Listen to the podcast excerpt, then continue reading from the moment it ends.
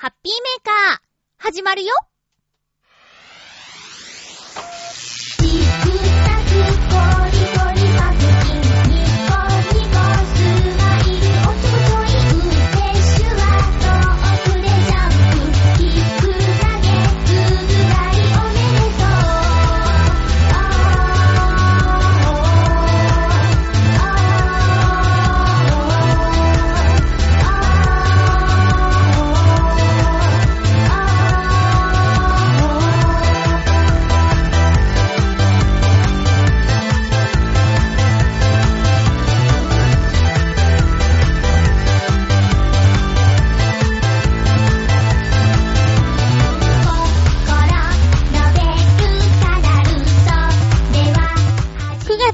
15日、まゆちょのハッピーメーカー。この番組は、ハッピーな時間を一緒に過ごしましょうというコンセプトのもと、ちょわへよ .com のサポートでお届けしております。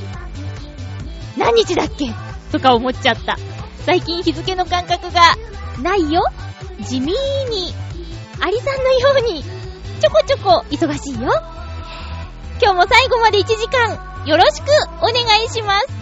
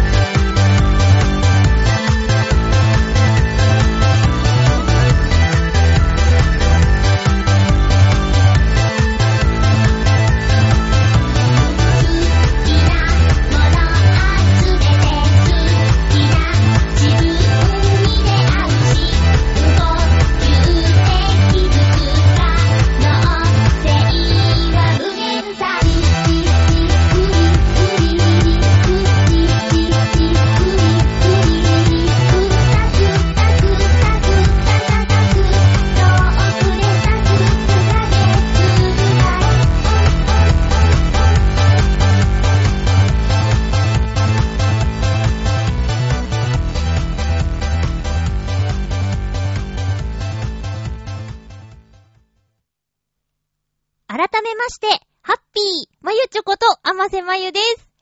オープニングちょっと落ち着いて始まっちゃったけどね、めっちゃ元気だから、めっちゃ元気だから、ナレーションのお仕事の後でテンションめっちゃ高いから、あのね、予定していた収録する番組の他にももう一本、これも読んでもらえるみたいなお仕事が増えてね、うーイエーイつってイエーイなんてね、えーテンションが上がってます。あのー、なんでしょう。日付がよくわからないぐらいっていうのはね、確かにそうで、あ、もう、もう、十何日なんだ、みたいなね。そんな感覚です。で、忙しいとは言ったけど、心をなくすというから忙しいという言葉はあまり使わない方がいいなんていう言葉もありますけど、そういう風に言われたりすることもあるけど、忙しいの嫌いじゃなくてね、こういうスケジュール帳がパンパンになってるのを見ると、えへへって思ったりするんだけど、だから辛いとかじゃないんだけどね、ちょっとね、会いたい人に会えてないっていうところがあって、なんその、その辺、もうちょっとなんとかしないとな、とか、またハッピーメーカーもね、月曜日の収録じゃなくて日曜日にしているとかね、なるべくなら鮮度満点でお届けしたいな、とは思っているんですけど、まあ、今日も日曜日の、えー今、そうですね、夕方、えーもうすぐ、うーん、19時を迎えようとしているところですね。えー、そうなんですよ。あのー声の仕事がね、ありがたいことにちょこちょこいただけているのと、あと、今回ね、月曜日にはノートノーツのレコーディング、えー、取りこぼし分ってやつですかね。あの、あと修正箇所を、えー、レコーディングしようということで、ノートノーツの活動日になっております。前回の夏の忘れ物のライブ音源、聞いたお友達がほんといい歌だーって言って、キュンキュンするって言って。りょうたくんが本人があんなに恥ずかしがってる割に、聞く人はね、そんなこと思わないし、いい素敵な曲だっていう感想があるんだよ、りょうたくん。聞いてる？で、えー今回も、りょうたくんの OK をもらったので、なんと、もう早々ですけど、なんと、えーノートノーツの新曲を、今回は、ライブ音源。ちょっとね、前回も音がいまいちだなって思った方いると思うんですけど、今回ちょっとその新曲のライブ音源を放送したいと思います。ので、後ほどお楽しみに。えー、です。でね、まあ、なんか大変なことがあったね。あの、雨がすごくって、えー、茨城県でしたっけ？鬼怒川？鬼怒川決壊。ね、あの、やっぱりどうしても、ああいうお水がね、街に流れていく映像を見ると、どうしてもあの、2011年のね、3月の震災を思い出してしまうんですけど、津波の被害の時のことをね。で、やっぱりね、なんていうか、自然の恐ろしさみたいなのを感じると同時に、まあ私昼間家にいるものなので、ちょっとチャンネルを回してみたところ、チャンネルを回すって言い方、古いよね。今だって回さないもんね。えー、それは置いといて、あのー、各局、救出の様子をね、ヘリコプター、ヘリコプターで撮影している映像が流れていたの。各局ね。だからさ、救助のヘリコプターが飛んでいるのに、その、他のヘリコプターもバンバン飛んでるって言って。で、それをね、疑問に思ってお友達と話したら、あれだいぶ上を飛んでるから邪魔にはならないはずだけど、だけどっていう話でしてたんだけど、そんなずーっと映しててね。え、もしかしたらよ、もしかしたら、あそこに助けを求めてる人がいましたよって、その、報道のね、ヘリコプターから、その救助の自衛隊の方に連絡をしているんだとか言うんだったら、その存在意義みたいなのはあるんですけど、そうじゃない、ただそのテレビのためのだったらもう、そういう時こそ NHK さんにお任せしてとか、なんか一個じゃダメなのかなとかね。創作の意味もあるんだったらいっぱい飛べばいいと思うんだけど、とかちょ、ちょ、ちょ、と思っちゃって。うん。いや、本当に、ね、その、さっきもね、お母さんと電話で話してたんだけど、地震も怖いけど、やっぱ水害って、ね、怖いねって言ってて。で、お家がね、お家ごとゴーガーって流されていっちゃうような映像とか見てたらさ、もうほんとこれからどうしたらいいんだろうとかね、思ったりするよね。うん。備えようって言ったってあんなに来ちゃったらさ、家に例えば非常食とかさ、簡易トイレとか、なんか、ね、防寒のその、何？ね、金色のこう、ストールみたいなやつとか用意してたとしても、使えないじゃんねって思ったりして。だから、どうするのがいいんだろうかとかって思ってたらよ。思ってたら、えー、と、土曜の朝ですか？関東、東京湾震源の、浦安で震度4の地震があってね、朝の5時50分ぐらい。ギャーって思ったよ。そう、夜勤中で、でも明るかったんだけど、お掃除の勤務中だったから、周りにあの、知り合いがいっぱいいたからよかったけど、あれ、家で一人で、あの揺れを部屋の中で経験したら、結構パニックになるようなレベルの、縦揺れというか、ドンっていう感じのね、揺れだったよね。その時私、外のお掃除をしていたんだけど、外にいるとなかなか揺れて気づかないものだと思っていたの。けど、今回のはね、外にいても気づいたからね。うん。で、特に中にいた人は、ドンって来る前のゴゴゴゴも感じてたらしいよ。ゴゴゴゴって、ん？なになにって言ったらドーンって来たんだって。だからさ、ほんと怖いよね。うん。で、ちょうど、その、一週間前ぐらいの日曜日の夜にやってるミスターサンデーっていうね、あの、情報、報道情報番組、宮根さんがやってる夜の番組で、ちょうど地震の特集してたんですよ。で、メルマガが人気のね、あの、どっかの大学の教授の人の、予測がよく当たるんだみたいな話をしてて、で、この人が出てるってことは、また何か予測をしたのかしら、なんてね。ちらっと思ったら、これですよ。私あの、その教授の人のね、えっ、ー、と、東大名誉教授、村井俊二さんという方がね、メルマガ発行してるらしいんですよ。その地震の予測に関する。で、警戒がどれぐらいだ、みたいなことをね、メルマガで発行してて、で、それがね、割と的中率が高いそうで、っていう話を何度か見てて。でもメルマガ登録してなかったんだけど、ちょっと今回のこれで、メルマガ登録しようかなって思っちゃったよ。確かね、無料ではないんですよ。そんな高くもないけど。うん。周りの人にこういう人がいるよって進めておきながら自分では登録してないっていうね。ただまあ、予測を見て、でっかいのが来るらしいって分かったとして、じゃあその瞬間自分はどこにいるのかとか、何日から何日の間っていう、その、お、大体の期間で予測が出てるみたいだから、じゃあその間ビクビクして過ごすのかとかね。なんかもうどうしたらいいかわかんないよね。ただまあもう、自然に身を任せるしかないのかな。あの、2011年のその震災の時にね、余震がほんと続いて、もうしょっちゅう揺れてて、なんか、怖い怖いって言ってたんですよ。で、その時にね、あの、地球っていう宇宙船に乗ってるんだと思ったら、宇宙を公開中だからさ、そりゃ揺れますよ、みたいなことをね、友達が言ったんですよ。で、はあ、その考え方いいなと思って、余震が来るたびに、そうかって宇宙船だし、と思って、そう考えようってね、地震のことはそうしてる。今も。あ、そうか、宇宙船、地球号に乗っているんだっていう風にね。なんか昔、テレビのタイトルでなかった覚えてないですか？素敵な宇宙船地球号っていうテレビタイトルをね、よく覚えてて。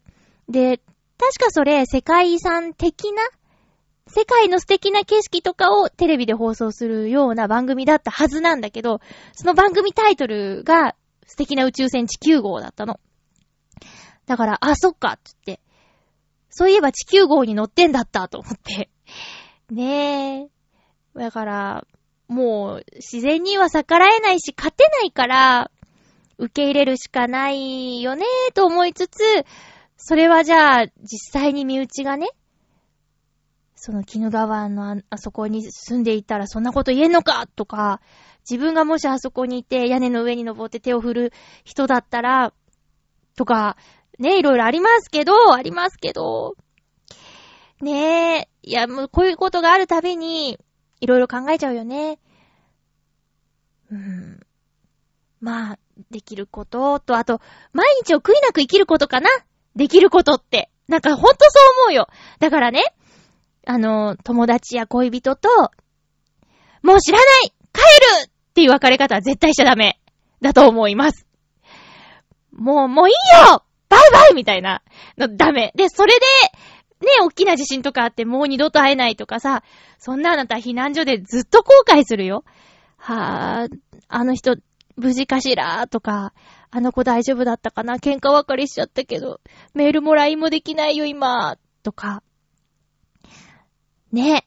だからね、別れ際はいつも笑顔で、ありがとうの気持ち持って、あと自分でやりたいことがある人は、明日にしようとかそういうんじゃなくて、もう、今日、今日これをやるって決めたらそれを頑張るとか。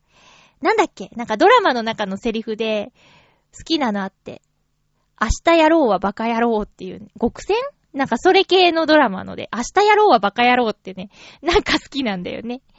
えー、なんか、なんか、ちょっと真面目な話になっちゃいましたけど、そうだメールいただいてた。あのー、ね、地震にまつわるメール。えっ、ー、と、コージアトワークさんありがとうございます。まゆちょうハッピー、ハッピー。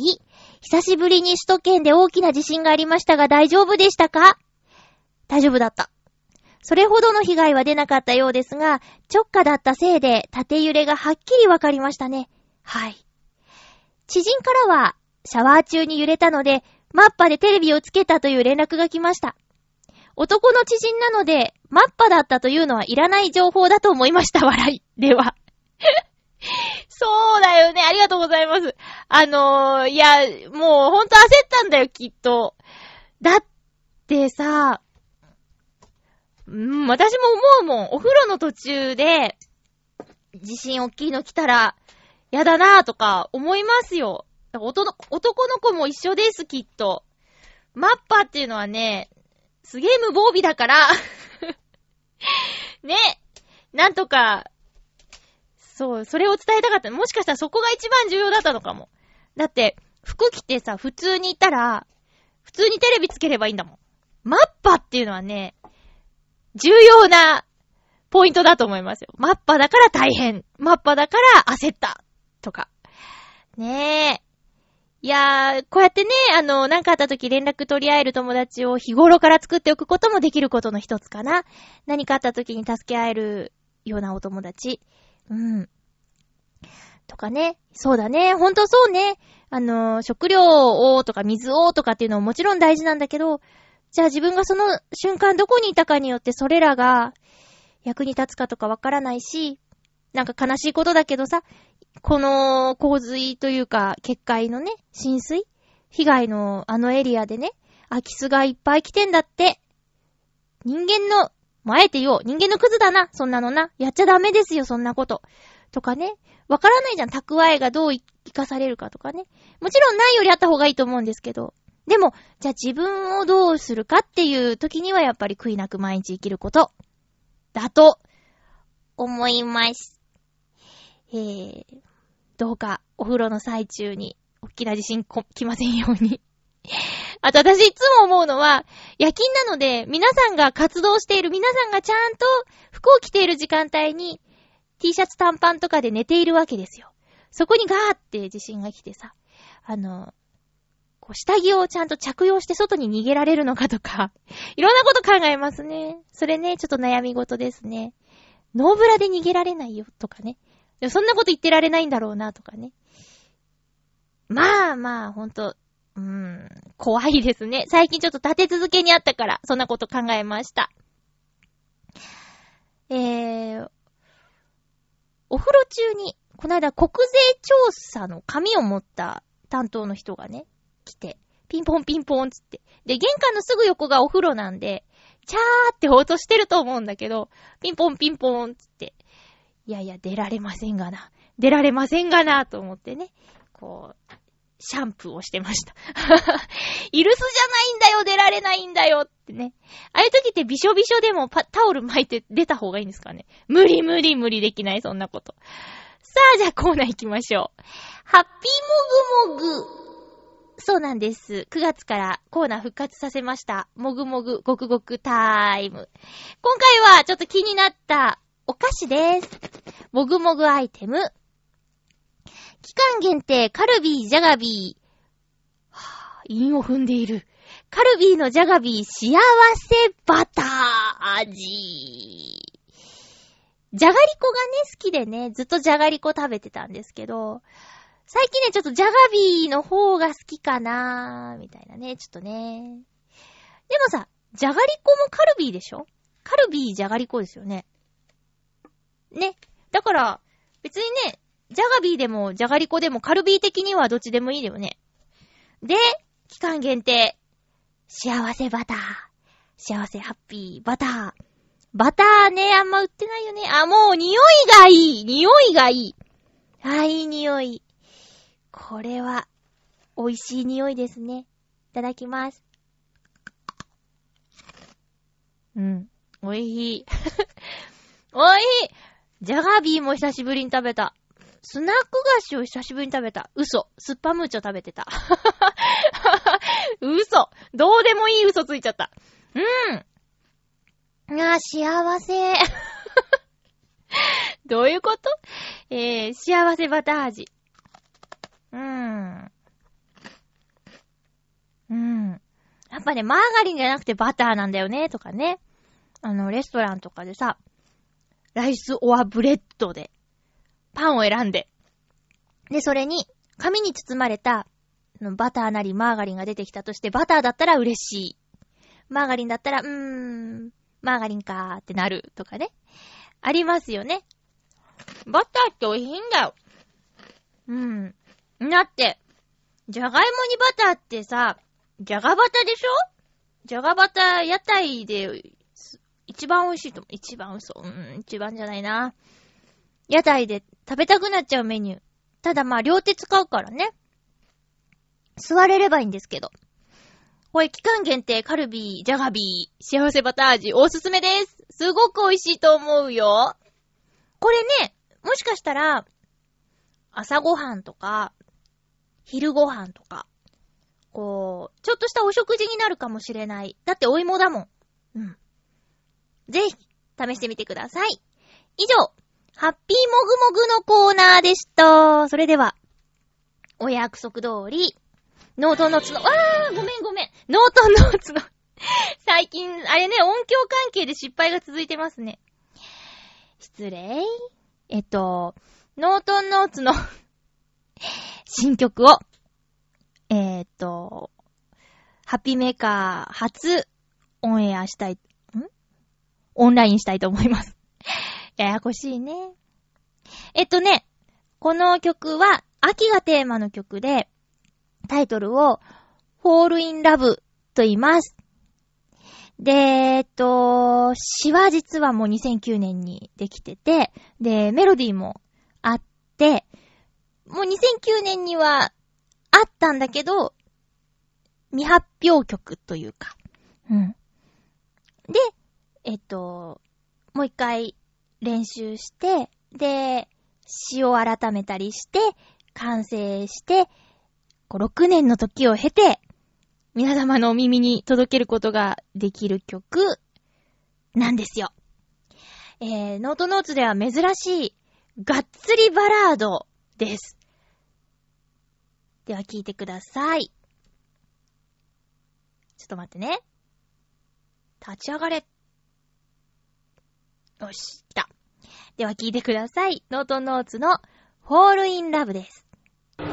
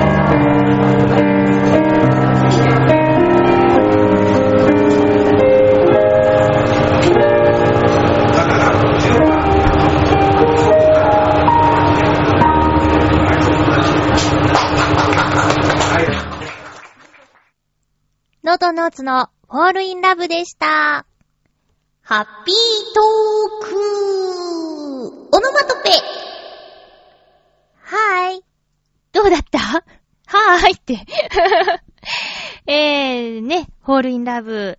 あのー、おそらく10月のライブでもやると思います。ねえ。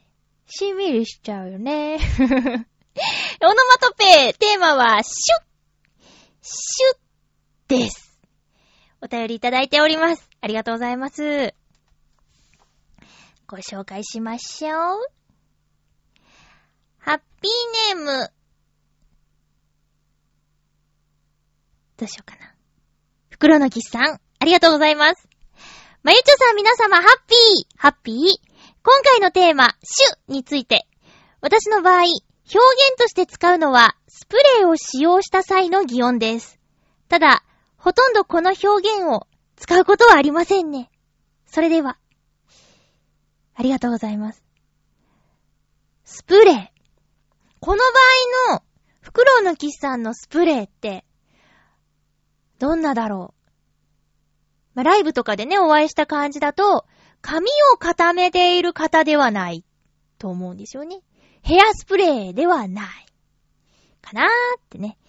で、まあ、虫のね、スプレーってあるけど、私あれ虫のスプレーってね、あまり使わない。用意はしてあるんだけど、なんかね、使う機会がないんだよね。いざという時のためにあるんだけど、多分私下手くそで当たらなくて、暴れて、飛んで、やーってなって終わりみたいなね。終わりは私だけど。私が終わってしまうっていうね。あとね、これじゃないかなって、私の中で自信のある、袋のキスさんが使うであろうスプレーがあるんだけど、あの、スポーツをされるので、筋肉の疲労を和らげるスプレー？サロンパススプレー的なやつのスプレーかなとか、シューよりね、スプレーでいろいろ考えちゃったよね。あの、そっか、口に出してシューっていうことはほとんどないっていうことですね。普段からあれですか？あの、オノマトペを、擬音語とかあんま使わないタイプですか？私もね、バンバン使っちゃう。まあ、バンバンっていうのも多分そうなんだけど、ね。まあ、幼稚になるよね。その、擬音とかいっぱい使う。幼稚って言って長島名誉監督が幼稚かって言ったらそうではないんだけども。キャラクターですね。え、あまり使いませんということでしたが、スプレーの擬音語ですということでね。えー、ありがとうございます。擬音ですということで、ありがとうございました。続きましては、ハッピーネーム、七星さんです。まゆちょハッピー、ハッピー、シュですか。クリーナーのイメージが湧きますね。うーん。風呂掃除している際に泡が出てくるあの感じ。磨くと汚れが落ちるイメージがします。あとは、よく格闘小説とかで攻撃を繰り出す際の息吹がシュってよく使われるので、そのイメージがあります。今回浮かびませんでしたので単価はなしにしたいと思います。難しかった。ごめんなさい。それでは。シュッ。あ、もう言葉が短すぎるのかな？シュッ、シュッ、シュッ、シュッ、シュッ、なんでもない。今ちょっと汽車、汽車をね、汽車が走る時の音で シュッシュッポッポっていうなとかね。シュッシュッ。あ、ってことは、蒸気が吹き出す音が、シュッ、シュッシュッ、ポッポー、シュッシュッポッ。下と上なんだね、あれ。こうなんか、分解して考えると、面白いね。私だけかな？シュッシュッ、ポッポー。あ、だからもしかしたらシュッシュ、シュッシュポッポーじゃなくて、シュッシュポッポー、シュッシュポッポーなのかもしれないね。どうでもいいですか？いや、どうでもいいことをね、こうやって話すのが楽しいんですよ。これにね、付き合ってくれる人なかなかいないですよ、リアルな世界では。こう、ラジオはね、一方的に、私が、私から一方的に喋ってるので、この、イヤホン、ヘッドホン、スピーカーからね、聞こえてくる私のそんな、どうでもいいくだらない話を、はいはいって聞いてる方もいると思うし、そうだよね、まゆっちょと。そうだよね、そうだね、シュッシュッポッポーだよねって、乗ってくれる方もいると思うし、でもね、リアルな世界でそういう人がいるとね、ほんと貴重だから大事にしないとなーって思うんですよ。で、ね、その相手の方の、どう、どうでもいいって言ったらあれですけど、面白い話も私は聞くの好きで、でも喋りたくなっちゃうからね、こう、間にこう入ってきたくなっちゃうんだけど、まあ、そう、そういう話を言い合い、聞き合えるような人がね、いるといいんですけどね。どっちなんだよって話なのね。なんかこう、いるのいないのみたいな話だよね。うん。えー、っと、あ、格闘の、シュッ、あ、シュッって言ってるボクサーの人いますよね、多分。こう、パンチ、練習シーンとかがさ、たまにテレビで流れると、シュッ、シュッってこう、トレーニング中のボクサーも、シュッって。あ、しずちゃんがそういうのやってるの見たのかもしれない。シュッって言いながらパンチを繰り出すみたいなやつもあるからね。あれはもうあの、本気の、出ちゃう系のシュッだよね。シュッ。うん。いろいろあるじゃないですか。ねお風呂掃除の泡。うん。それ、あ、そうかそうか。バスクリーナーとか言うもんね。あのー、流すときに泡切れがいいやつがいいよね。宣伝とかしてるけど、ほんとかなーって思うよね。私ね、あの、シャワーで済ましちゃうんですよ。だからね、浴槽をね、ほとんど使わないわけです。だけど、たまーに、あ、よし、今日は、たっぷり時間があるから、お風呂に映画とか持ち込んだり、音楽とか聴きながら、本読みながら、長、長湯するぞーって決め込むときは、まずお風呂掃除から、がっつりお風呂掃除から始めるんですよね。あの、自分が立つとこの床とか壁とかはやるんだけど、浴槽、一回使ってないし、みたいな感じで、ほっといちゃうんだよね。それ良くないよね。良くないよね。子供の頃は毎日お風呂掃除してたんですよ。当番とか言って。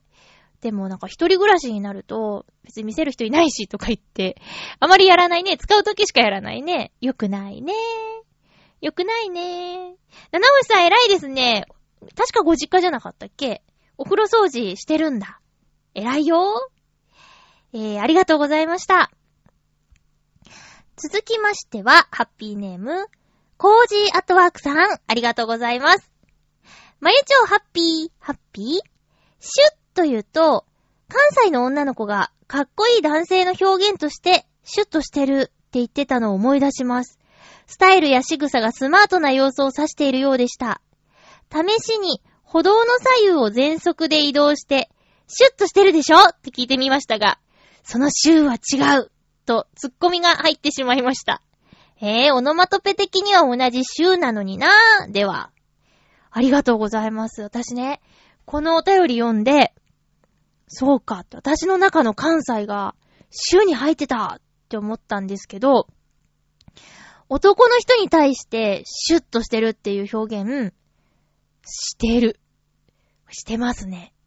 あのね、特に、私の好きなビジュアルとして、そうだな、あ、そうだな、好きなタレントさんとしてあげたら、俳優さんとしてあげたら、長谷川博樹さんの名前を結構この番組でも言ってると思うんですけど、長谷川博樹さん、シュッとしてるよね。シュッとしてますね。あとね、大泉洋さんは髪の毛もじゃっとしてるけど、でも体シュッとしてんだよね。スラッと背が高くて痩せ型で、シュッとしてる。結局シュッとしてるって言っちゃうんだけど。いやでもね、そうなんだ。これ関西独特ならではなの？そうなのか。知らなかったよ。自然に使ってたから、やっぱさすが18歳まで岡山にいると関西の表現が身についているんだね。うん。あのね、伝わらなかったの。あ、なんか今の人シュッとしてるねって言った時に、一緒にいた友達が、え、シュって、えシュって言われて、で、え、いや、だから今の人みたいな人のことだよってシュッとしてたじゃんって言ったんだけど、ちょっとね、その子はね、あの、東北の方に住んでいる方なんだけど、えーって言って、えちょっとよくわかんないって言われちゃいまして。うーん、関西の表現なのか。確かに。そうね、それ、そうなのか。でもちょっと納得かなあの時に伝わらなかったことと、私の好きな俳優さんが割とシュッとしてること うん。ありがとうございます。もうお茶目ですね、コージアットワークさん。動きをね、こう、軽快に、左右にね、シュッシュって動いてみたいなね。忍者の、忍者の動きはシュッシュってしてるとか、手裏剣とかシュッシュッシュって言ったりしない？シュッシュッシュッシュって。手裏剣シュッシュだね。うん。シュッってさ、結構使い道あるね。その人の雰囲気に対しても言うし、えっと、何か出てくるものその蒸気とか息とかもシュッシュって言うし、あと、そうね、そのスプレーでも、あの、クリーナーでもそうだけど、シュッ、シュッ、あ、シュッとこう、縛るとか、あ、ギュか。リボンとかはさ、ギュっていうよりシュッって感じしない？うん。シュッ。シュッと、シュッと、なくなるとか。な、ないか。シュッとなくなるはないか。いや、なんかね、使う機会が多くって。で、前回の放送の時も、ついシュッとか言っちゃってたしね。うん。いや、面白かったです。ありがとうございます。ということで、えー、オノマトペのテーマ、シュッってお送りしました。まゆちはやっぱり関西の人なんだということが分かりました。両親ともね、九州と関東、東京で、岡山には縁もゆかりもないという二人が岡山に住んで私が岡山で育ってっていう感じなんですけど、離れてみてね、岡山がすごくいいところだなって思うんですよ。イタジェラのヨシオンさんが岡山旅行に行くと聞いてちょっと羨ましいですからね。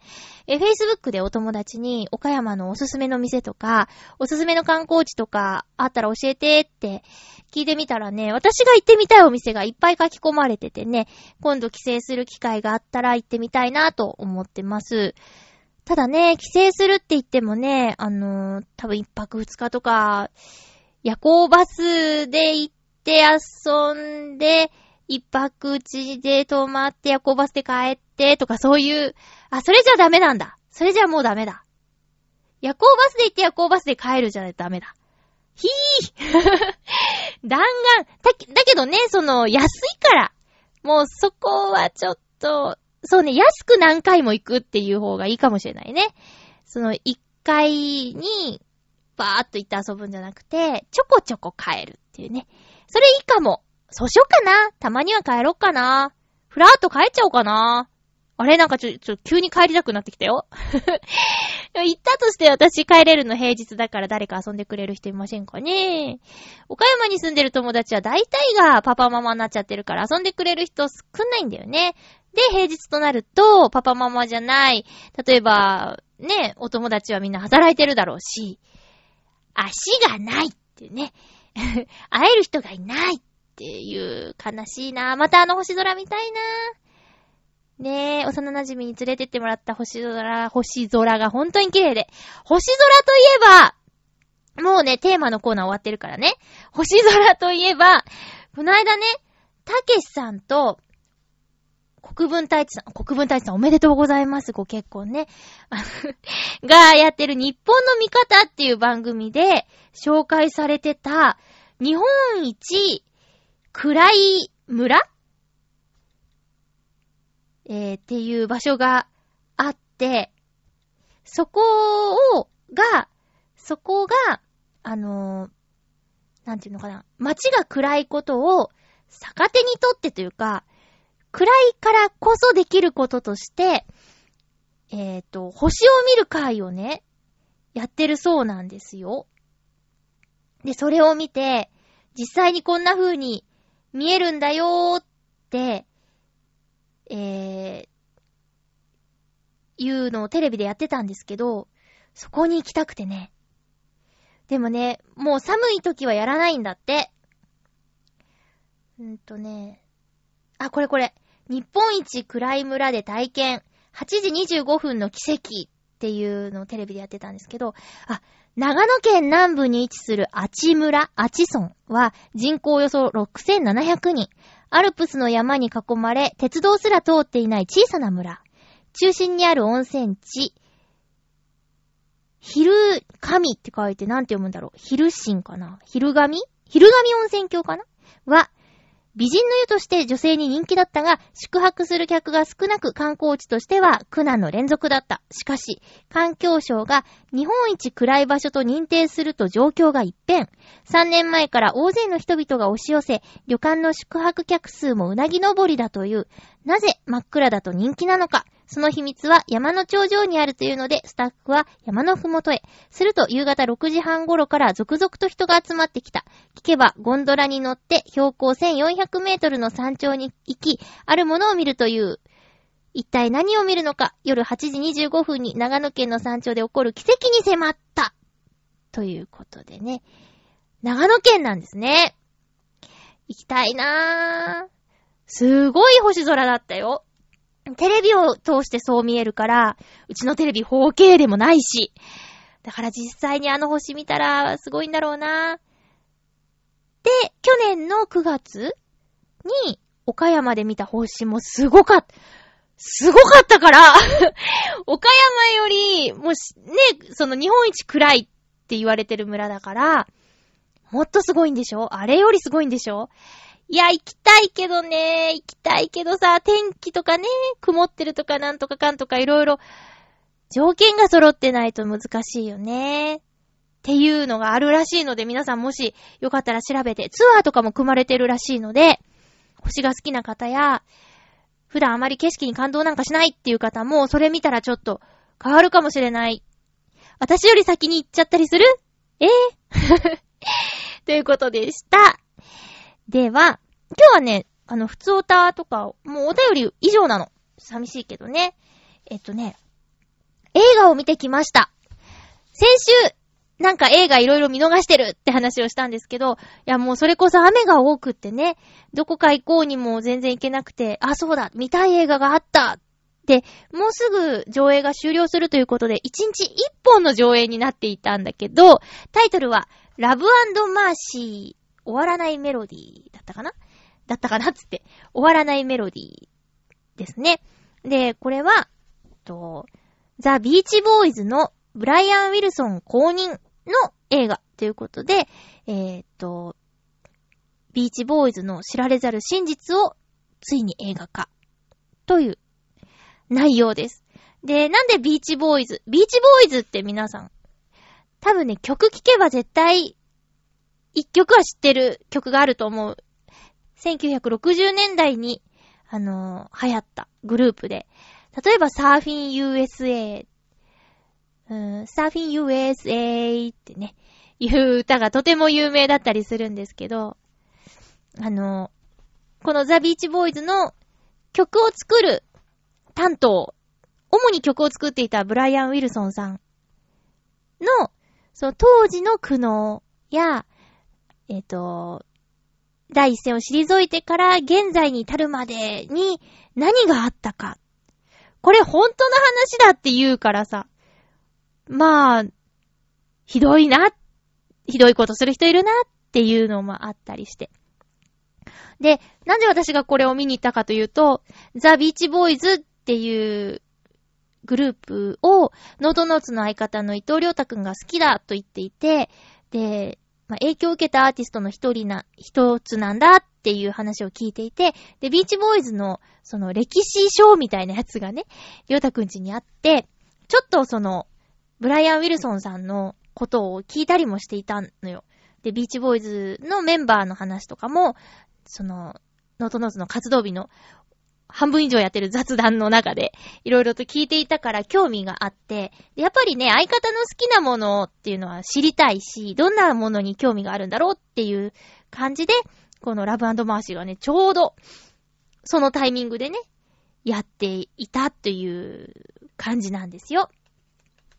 でね、りょうたくん曰く、俳優さんたちが、本物のザ・ビーチボーイズのメンバーにすごく似ているっていうの。だから、私はそのビーチボーイズの顔まで知らないけど、好きな人が見たら、そういう、わあ、そっくり、とか、そういう感動もあるかもしれないね。えー、で、1960年代はそのそっくりな人。で、現在、80年代が現在っていう設定なんだけど、現在っていうかね、あの、時を経て、80年代に何が起こったかっていう話の中では、ジョン、ジョン・キューザックさんっていう割と有名な俳優さんが、あの、演じています。本人役をね、演じています。ブライアン・ウィルソン役を演じていますね。二人の俳優さんが同じ役を演じてるんだけど、時が流れているから、あの、同じ人が演じてるんじゃなくてっていう感じかな。うん。でね、この中でね、あの、ツアーにザ・ビーチボーイズのメンバー回ってる途中に、ブライアン・ウィルソンさんが、もう僕は曲を作っていたい、ツアーは嫌だって言って、一人で帰国するんですよ。で、きっと素敵な曲を作ってるから、帰ってきたらみんなでレコーディングしようねって言って、オ、ケをね、みんなが帰ってくる間に、あの、スタジオミュージシャンたちと一緒にカラオケを作って待ってるの。新しい曲を作って待ってるんだけど、スタジオミュージシャンたちは、ブライアン・ウィルソンさんのことを天才って言って、すごいよ君の音楽は最高だって言ってすごく盛り上がってわーいって作るんだけど、ちょっと、それまで売れていた毛色のものとは違う曲をいっぱい作ったんですよ。そしたら、ツアーで、こう、キャーっていう声援を浴びて帰ってきたメンバーが、その新しい曲を聴いたときに、物足りないっていうか、それはもう僕らの音楽じゃないな、みたいな感じで、こう、ノリが、テンションが変わっちゃってて、で、一生懸命作ってきっとみんなが喜ぶぞ、レコーディング楽しいぞと思って作ってたのに、なんか、受け入れてもらえないなぁ、みたいなところから、だんだん歪みが生まれて、とか、そういうシーンがあったりね。あと、R15 指定だったの。で、なんだろうな、と思ったら、その、男女の絡みのとかじゃなくて、こう、お薬的な表現がね、結構あって、で、何かを作る人は、そっちへ行ってしまうのかなって、あるミュージシャンのことを思い出したりとかね、しちゃうんだけど、で、それがとても気持ちのいい、楽になれるいいものとして、映画館で、その作品の中で表現されていたから、その、子供が見たらね、あれやってみたいとかなっちゃったらやばいからっていうんで、年齢制限がされてるのかななんて勝手に思ってみたんですけどね。うん。まあ、とにかくこの映画見てよかったです。で、現在もね、ご存命らしいですよ、ブライアン・ウィルソンさん。パンフレット買ったんですけど、その俳優さんたちと一緒に、もうほんと現在、2015年現在のブライアン・ウィルソンさんとの集合写真とかも載ってたりしてね、なかなか面白いですよ。うん。で、音楽はね、もう、本当はいけないんだろうけど、YouTube とかにいっぱいビーチボーイズの音楽が載っててね。で、特に、その、みんながツアー中に作っていた曲は、ペットサウンドっていうアルバムとして販売されたみたいなの。で、それもね、割と聴けちゃうんですよね。うん。ちょっとその辺のなんかいい悪いがよくわからないけど、多分ダメなんでしょうけど。うん。で、えっと、この映画の中で使われてた、もういっぱいビーチボーイズの曲使われてるんですけど、私、りょうたくんにベストを借りて、で、その中で、まあ、サーフィン USA とかも楽しくて好きなんだけど、なぜかそのメロディーに惹かれたのが、サーフガールっていう曲だったんですよ。でも、サーフガールっていう曲も、た、多分ね、YouTube にあると思うんですけど、えっ、ー、と、サーフガールは映画の中でね、2曲目に出てきて、え、こんなバラードをいきなり使うのって思ったんだけど、同時に嬉しくて。うん。でね、あともう終盤で流れる、放題で最高じゃないかっていう曲がね、今一番好きな曲かな。で、最高じゃないかについて調べてたら、ひだまりの彼女っていう邦画、上野樹里ちゃんと、なんだっけ、嵐の松本潤くんの映画、ひだまりの彼女の中のえっと、テーマソングとしてもその曲使われてたらしくって、じゃあその映画今度ゲオで借りようかなとかね。そうやってなんかこう、呪術つなぎに、いろいろ芸術とか、音楽とかそういうものが繋がっていく感じがね、私の中では面白かったっす。ちょうど秋だしね。今度その、レンタルでひだまりの彼女を見てみようと思います。で、繋がっていくといえば、この映画の前に流れる予告編の数々が、どれもズッキュンズッキュンってくるもので、特にね、エールっていう、あの、映画見たいかなって思ってるんですけど、えっと、主人公は女の子で、その女の子以外の家族みんな耳が聞こえないっていう設定なんですよ。ただその女の子がものすごい綺麗な素敵な歌声を持っていて、で、スカウトっていうかね、街に出て歌を勉強してみないかって先生に言われるんだけど、その子がいなくなると、家族がね、困っちゃうの。誰も聞こえなくなって。で、げ、今、その女の子が家族のために耳になって伝えているっていう状況があって、でも彼女は歌を歌うことが好きでさあどうするみたいな内容らしいの。で、最強の二人っていう映画のスタッフが、それに関わってるらしくて、最強の二人もね、なかなかすごく良くって、だからちょっと期待度も上がっちゃってるんだけど、そういう映画とかね、うん、バレーボーイズっていうちょっとドキュメンタリータッチのバレーをする少年たちに迫った映画とかも気になって。で、対策というよりは、心にこうグッとくる系の映画の予告編がバーって流れたので、いいなと思ったんだけど、でもその中で対策というか、これもね、制作スタッフが私の好きな映画の、えー、皆さんだったからっていうのもあるし、予告の映像にもう、うわぁ面白そうって思ったのが、キングスマンっていうやつで、もうこれね、現在公開中なんですけど、キングスマンはね、見るよ。なんとあの、キックアスの制作スタッフが携わっているそうです。でね、キングスマンスパイものらしいんですけど、スパイのね、容姿、格好、見た目が、もう私のズッキュン。シュッとしてるから。あのね、普段はテーラーに勤めてる、なんかスーツの仕立てのお店に勤めている人が実はスパイですっていう話で、でね、こう、スーツビシッと決めて、で、メガネして、髪もピシッとしてて、かっこいいんですよ。髪のピシーはね、どっちでもいいの。ピシッとしてなくてサワサワでも、そよそよでもなんでもいいんですけど、スーツにメガネって、もうそれだけでお腹いっぱいみたいな感じのね、映画。これもう11日から公開されてるから、気になる人ぜひ見てみてください。私ちょっと今週、行きますよ。キングスマンは行きますよ。うん。これは見逃したくないですね。キングスマン予告とかで検索するとね、またどんな映画かとか、そんなに面白いのかっていう風に見れると思いますので、エールの予告編もぜひ、エール予告編でやるといいと思いますよ。もうね、たまに最近暑い日もあるけど、日陰にいると本当に涼しくて、で、本をね、おばの家に遊びに行った時にまた、おば文庫からもらってきたので、それを読み進めなきゃなーって思ったり。もうブログ全然書いてなくてすいませんね。いや、でも実際読んでないんですよ。全然読んでなくて。うん。けど、まあまあ、意識して読むようにしないといけないなって思っています。そんな感じで、そろそろお時間ですね。次回の予告です。次回が9月の22日の放送を9月の20日にする予定です。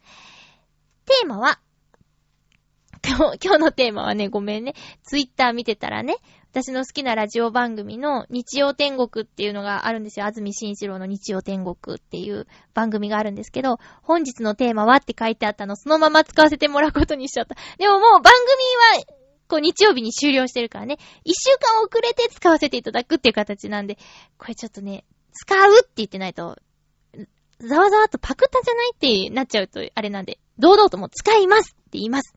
え、テーマは、年を取ったなぁと感じること。年を取ったなぁと感じること。